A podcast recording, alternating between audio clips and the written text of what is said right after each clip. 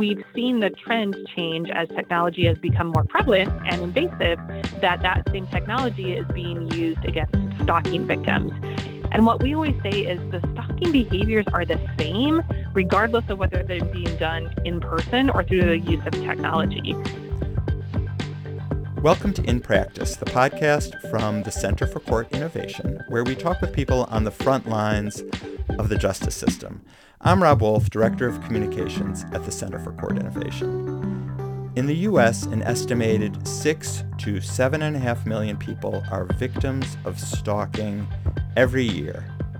Nearly one in six women and one in 17 men have experienced stalking victimization at some point in their lifetime. These numbers are alarming and help explain why stalking is a crime in all 50 states. Today I'm going to talk with a national expert on stalking who's going to help us understand what stalking is, why it's so dangerous, and what's being done among advocates and justice practitioners to address it. Jennifer Landhuis is the director of the Stalking Prevention Awareness and Resource Center, sometimes referred to by its acronym SPARC. The Resource Center is based in Washington, D.C., and Jennifer is with me now on the phone from her home in Idaho. Welcome to the podcast. Thank you. Well, I think everyone has heard of the word stalking and is maybe familiar with the concept or think they're familiar with it. But how do you define it? And how is it different from something like harassment, which sounds serious as well, but I know stalking is is something very specific. So so could you define it? Absolutely. So we use the definition that it's a pattern of behavior directed at a specific person that would cause a reasonable person to feel fear. So by pattern of behavior, that usually means two or more incidents and we also use the definition that it's directed at a specific person, but we understand that stalking often spills over to people that are important to the victim. So perhaps the victim's children, their family members, coworkers. And then we include that might cause fear in a reasonable person and we use the reasonable person standard for a couple of different reasons. Number one, we know that oftentimes victims minimize what's happening in their situation. And we also know that something that might be terrifying to one person might not be terrifying to another. So the reasonable person standard is used, and you see that reflected in a lot of state statutes because it identifies that context is really important in stalking cases, and it also identifies that fear can be subjective if someone is stalking someone, are they deliberately trying to frighten the person? Because I imagine sometimes, in some cases, there's a delusion that's happening and they think they're doing something else, that they're being uh, flattering the person or something. I, I, maybe I'm going off uh, on a tangent there, but I just wonder what we know about the psychology of people who uh, who stalk. I think that's a really important question because what we see are a couple of different things. In some state statutes, there is what we call a specific intent, meaning that the offender has to knowingly cause the victim to feel fear, which some people see as a little bit of a hurdle. But what we always talk about is that it's up to the victim to decide how it feels. So it's not uncommon for us to make contact with offenders and offenders to say, I didn't mean that. I was just trying to date that person. I just wanted to get their attention. I just want to talk about our breakup. But what we have to keep in mind is that the person who gets to determine all of this is the victim. So asking victims about how they feel. And that's where we get into the difference between harassment and stalking. And what we would typically say is that the difference is based in fear. Stalking victims fear what's going to happen. Harassment oftentimes can be classified as annoying or uh, time consuming, frustrating, but many victims of stalking will articulate that they fe- feel fear. And for those that don't, then sometimes we can look at what has changed in their life to be able to articulate that. So, for instance, we might have law enforcement or prosecutors who are asking victims about what has changed in their life, how are their routines changed, what kind of eating and sleeping patterns do they have. And so sometimes we see that fear is actually masked by other emotions. So victims might articulate that they're angry or frustrated. Um, usually they will be very angry at the system and what they deem to be a lack of response. And sometimes we have victims who have a really flat response, who, because of the trauma that they're experiencing from the stalking, aren't outwardly emotional when they're talking with those of us that are responders. And you noted that the definition varies among states and that in some cases it feels like it's a high hurdle. So tell me a little bit about that variety. Is it is it difficult to prove stalking and more difficult in some states than in others? I think some people see it as a barrier, and really it's about education and training with those individuals. So, what we know is that sometimes people get caught up in trying to prove the intent of the offender. So, we have an offender who might say, Oh, I was just trying to talk to that person. I just wanted to date that person. And a victim who says, No, I'm scared. They need to leave me alone. And what we will often say back is if we look at the tactics that the offender is using, and we also look at the pattern of behavior that they're engaging in. So when we talk about stalking, there's something that we call the DIF pattern, and that stands for the duration, the intensity, and the frequency. And oftentimes, when we look at the duration, so how long the stalking's been happening, the intensity, or how often or how frequent things are happening, and how does that make the victim feel, added to the frequency, we can establish that there was intent because it's a pattern of behavior. So if the pattern continues, we can establish intent. And so it's not as big of a hurdle as some people like to think it is. It's about being able to prove that course of conduct. And I think that's where we fall down as a justice system because really, as a system, we're very incident based, meaning law enforcement gets called out for one particular reason, prosecutors are prosecuting one particular case and we fail to see the whole picture. And when it comes to stalking crimes, we have to go beyond our incident based response and really look at the larger picture and the entire course of conduct that's happening in these particular situations. And we're not used to that as a justice system. So it really takes effort on our part to back up. And when we're working with victims, look at the entire picture. What I always say is we kind of get the clip of the movie when we're speaking with victims initially, and we really have to be able to see the entire movie to understand what's going on. And so, taking that time and making sure that we're asking the right questions to really expand beyond that particular incident is really important. Tell me about your organization, the Stalking Prevention Awareness and Resource Center. You don't work directly with clients, do you? You work with institutions, prosecutors. Who else? Correct. So we are funded by the Department of Justice Office on Violence Against Women to do training and technical assistance. So what that means is we provide local and state and national trainings on stalking, and then we also do what they refer to as technical assistance. So we help professionals with information, with resources. We can help them establish policy and protocol development all through our um, technical assistance endeavors. So we don't work with victims directly, that is correct. We work with the professionals who are working with victims. So a lot of times people will try to refer victims to our office and we refer them to their local service providers. So one of the difficulties with that is there are very few standalone stalking centers across the US. Um, in fact, we don't really know of any. And most of those services are located in domestic violence and sexual assault programs. So it's really helping people understand who the resources are in their community that are working on stalking issues.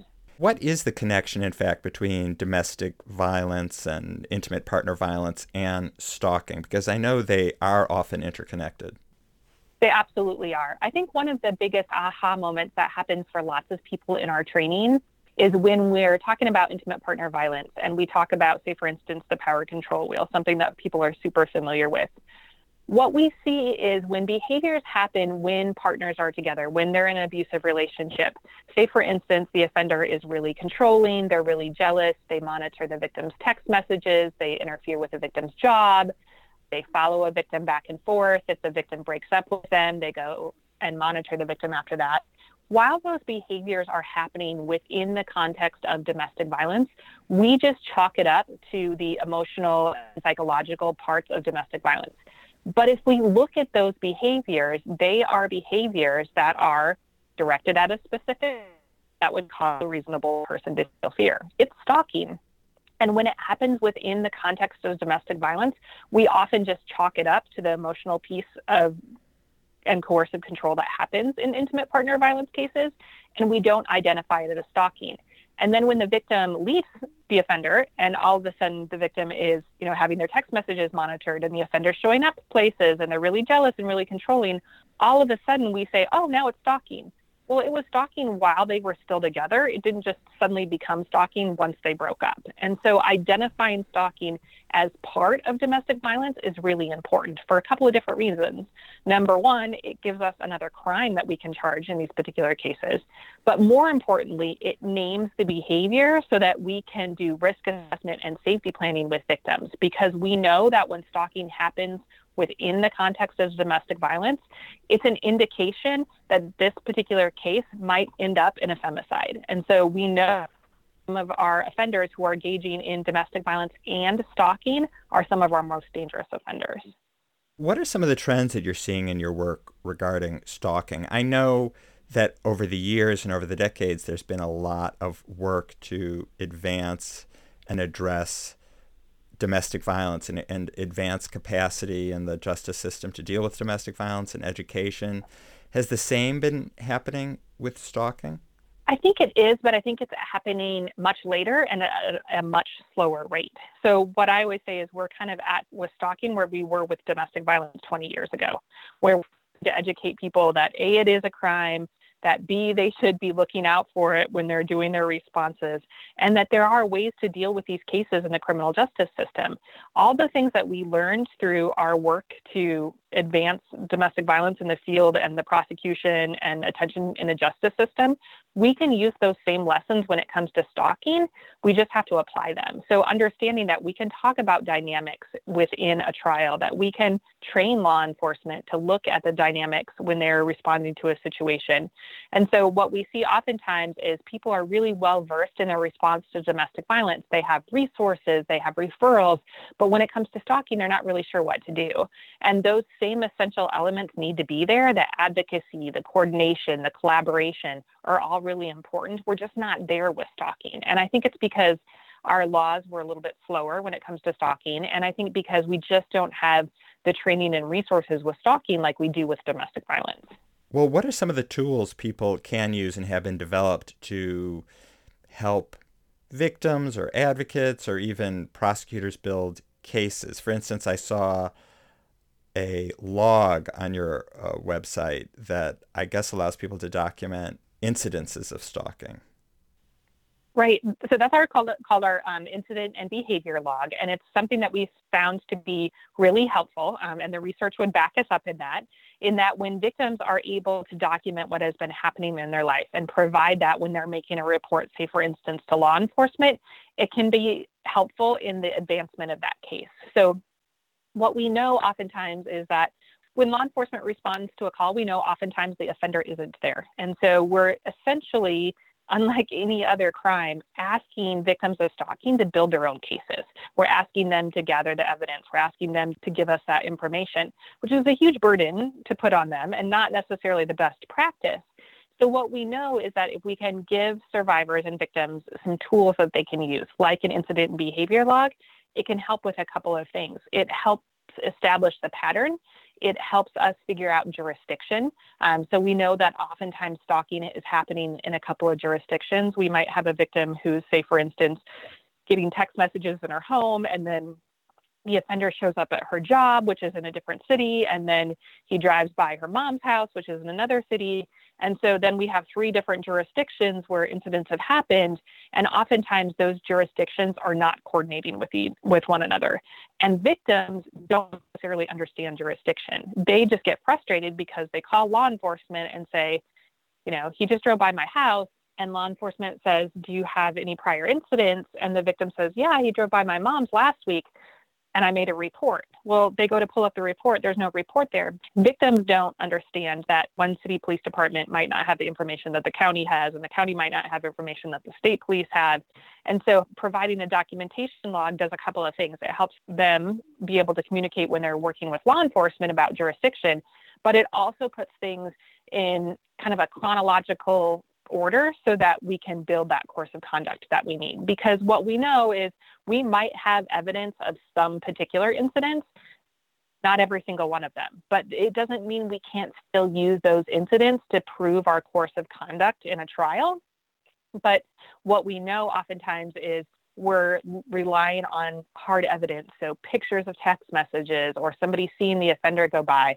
And what we know from research is a lot of times we don't take as seriously victims' account of what has happened. And so using a documentation log can help victims not only remember what happened, but also be able to articulate it in a way that hopefully we can use it in our justice response.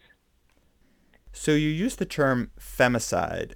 That's when an intimate partner kills a female victim. What are the lethality risks in stalking? So, what we know is there's 14 risk factors. And this research comes from uh, T.K. Logan, who's at the University of Kentucky. She's one of the leading researchers in the country. Um, and she's also the author of SHARP, which is the Stalking Harassment Assessment and Risk Profile. It's the risk assessment we use in stalking cases. And it looks at 14 different factors. So Dr. Logan breaks it up into kind of four categories that we often use. And so we're looking at the big picture so, identifying the course of conduct that happens in a stalking case, including the DIF patterns that I mentioned earlier, the duration, the intensity, and the frequency. And it also looks at what they call SLII behavior, which are the mm. tactics that offenders use. And SLII stands for surveillance, life invasion, intimidation, and interference through sabotage or attack. So, the factors include the big picture, which look at the course of conduct, the escalation, and the nature and context of the threats then we look at stalker mindset. So, what's the stalker's motive? If they're proxy stalking, which is just a fancy way of saying they're using other people to engage in the stalking, if the stalker has access to weapons, and what's the level of resistance from the victim and the stalker's persistence. And then we're looking at their history. So, their history of partner control, their history of violence and abuse to others, their criminal justice history, and then their substance abuse or mental health history. And then finally, the category of victim vulnerability, where we're looking at the level of fear, how savvy is the stalker with technology, and how vulnerable is the victim. So it really breaks down into those four big categories of looking at the big picture, looking at the stalker's mindset, looking at the stalker's history, and looking at victim's vulnerability. And that can all be looked at through the use of the SHARP assessment if folks are using that. How often does stalking result in a homicide? We really don't have great statistics on that. Um, a lot of times, unfortunately, it's retrospective. So somebody is engaging in a fatality assessment review and they're looking at a case and they realize that stalking has been happening in that case, but it wasn't identified prior to the homicide. It's being identified afterwards because we still fail as a system over and over again to identify stalking when it's happening. We have a tendency to chalk it up to harassment or to control and not name it as stalking, which is why we say it's so important to actually name the behavior.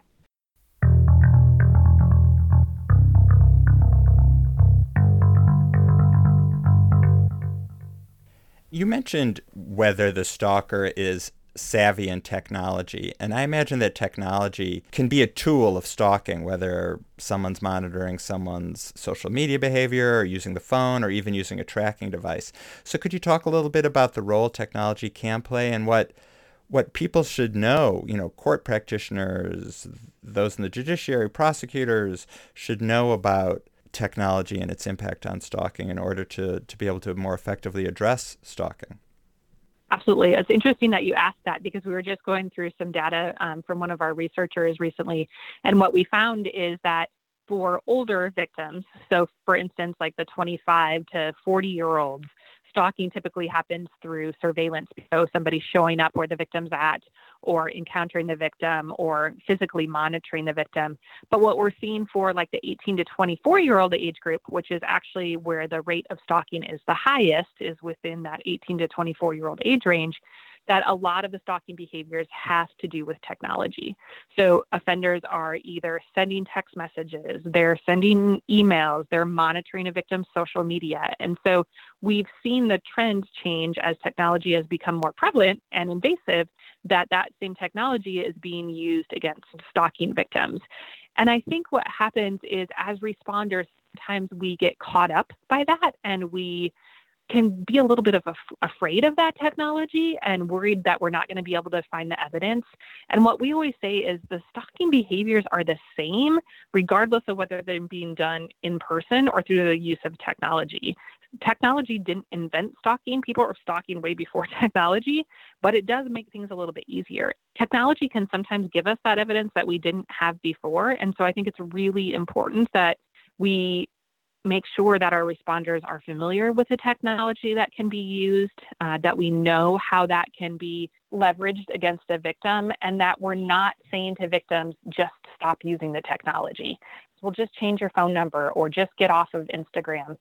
That doesn't stop the stalker. What we know is that 78% of stalkers use more than one means of approach.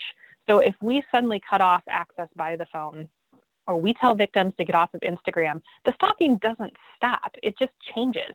And in fact, what happens many times is it escalates. So, for instance, the victim changes their phone number. The stalker doesn't call and get the, oh, I'm sorry, this number's been disconnected, and be like, oh, I guess I'm done stalking the victim.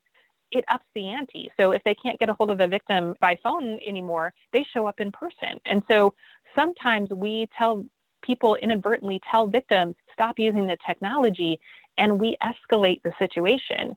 And we have to keep in mind that that same technology is what helps victims feel less isolated. So that Instagram page or that Facebook page is what their friends and family have access. And so if we say just stop using the technology, it's not helpful. It doesn't stop the stalking. It just encourages offenders to find different ways to access victims we don't have to be overly familiar with every single aspect of how technology is used, but what we do have to understand is that that technology and that invasiveness and the stalking that happens through technology is just as scary and just as threatening to victims as in person contact. We hear all the time victims say to us, well, it wasn't taken as seriously because he's just contacting me through Facebook or he just sent me a text message. It's not like he showed up in person. And so we see sometimes in sentencing and prosecution of these particular cases that they're not taken as seriously when they happen through technology.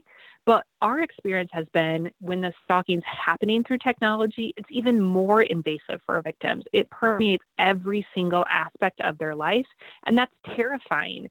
So we have to take seriously those cases that just, in quotes, happen through technology because they're just as important, they're just as invasive, and they are just as likely to turn into cases that end up in femicide. What are the next steps for the field as you try to educate and raise awareness and create more tools to to combat stalking, to help people document it so they could build better cases? Where is the field going and what do you think needs to be done for organizations, for courts, civil legal services, law enforcement? It's kind of a big sweeping question, so there's a lot of room for you to to answer. There is. I think, you know, and research will tell us this. There was just some great articles that came out in 2020 that kind of backed up what we already knew. And that is we have to increase our training across the board for every discipline. We also really have to increase our ability to collaborate on these cases. We have really dynamic domestic violence and sexual assault response teams all across the country. Why are we not also doing the same with stalking? It would be the same practice, would be the same people. We would just incorporate it to the response that we already have going. And all those same things that we've done to improve our response to domestic and sexual violence, we should be doing that with stalking. So, for instance, what we find many times is law enforcement might be called out to a domestic violence call. They might not have their probable cause to make an arrest, but they still have resources that re- they refer victims to. They still might call a crisis line. They still might do a risk assessment. They still might have a packet of information that they give out to victims. We should be doing that same thing in stalking cases every domestic violence and sexual assault program has information that they can give to survivors. What we usually see the gap is is law enforcement doesn't know where to send people. They don't know who works necessarily with stalking victims. Or maybe they do but they're not really sure what to tell stalking victims. So just like we have packets of information that are usually to give out in domestic violence situations, we should have the same thing for stalking. So hand out packets of information when you respond to a stalking call that have things like the documentation log and a safety plan and a list of resources so that we can empower victims to be able to take that next step forward.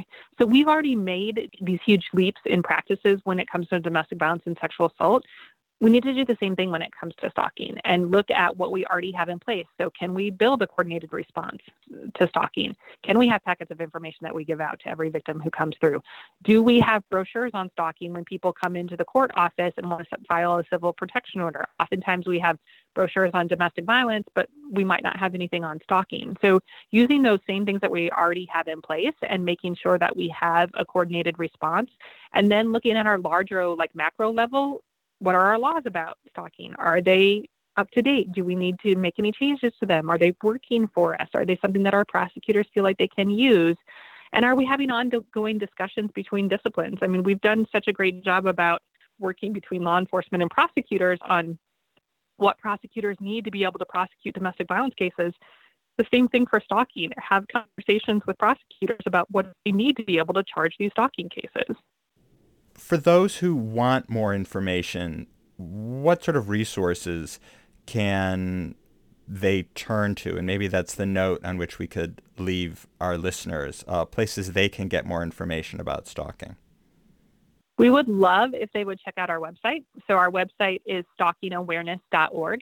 And on our website, we have resources broken up by practitioner section. So, there's guides for law enforcement, there's guides for victim service professionals, there's guides for prosecutors, and then there's also victim information on there. So brochures about stalking and safety plans, links to risk assessment. So there's only one risk assessment that looks specifically at stalking, and that's the SHARP assessment. So there's links to the SHARP assessment on our website as well. So we would encourage people to check out our website, and then there's if there's additional information that they need, if they need assistance with developing policies and protocols, if they need information to hand out to survivors, um, whatever they would need, reach out to us. That's what we're here for. That's what we like to do. Um, we like to help people figure out how can they increase their response. And then there's also some really great guides on there for um, organizations if they're saying yes we work with victims of stalking or we pay just as much attention there's some organizational assessments on there that they can take to see do we really work with stalking victims as much as we say we do? Or are we really making sure that stalking victims know that we're available as a resource? There's some great assessments on our website as well. Thank you for that. And thank you for taking the time to answer my questions. My pleasure. I have been speaking with Jennifer Landhuis, who is the director of the Stalking Prevention Awareness and Resource Center, which is based in Washington, D.C and this is the In Practice podcast from the Center for Court Innovation. You can subscribe to this podcast so you'll never miss an episode. And you can also subscribe to our new Thinking podcast as well. And you can visit us for more information about our programming at courtinnovation.org. And I'm Rob Wolf, and I thank you very much for stopping by to listen.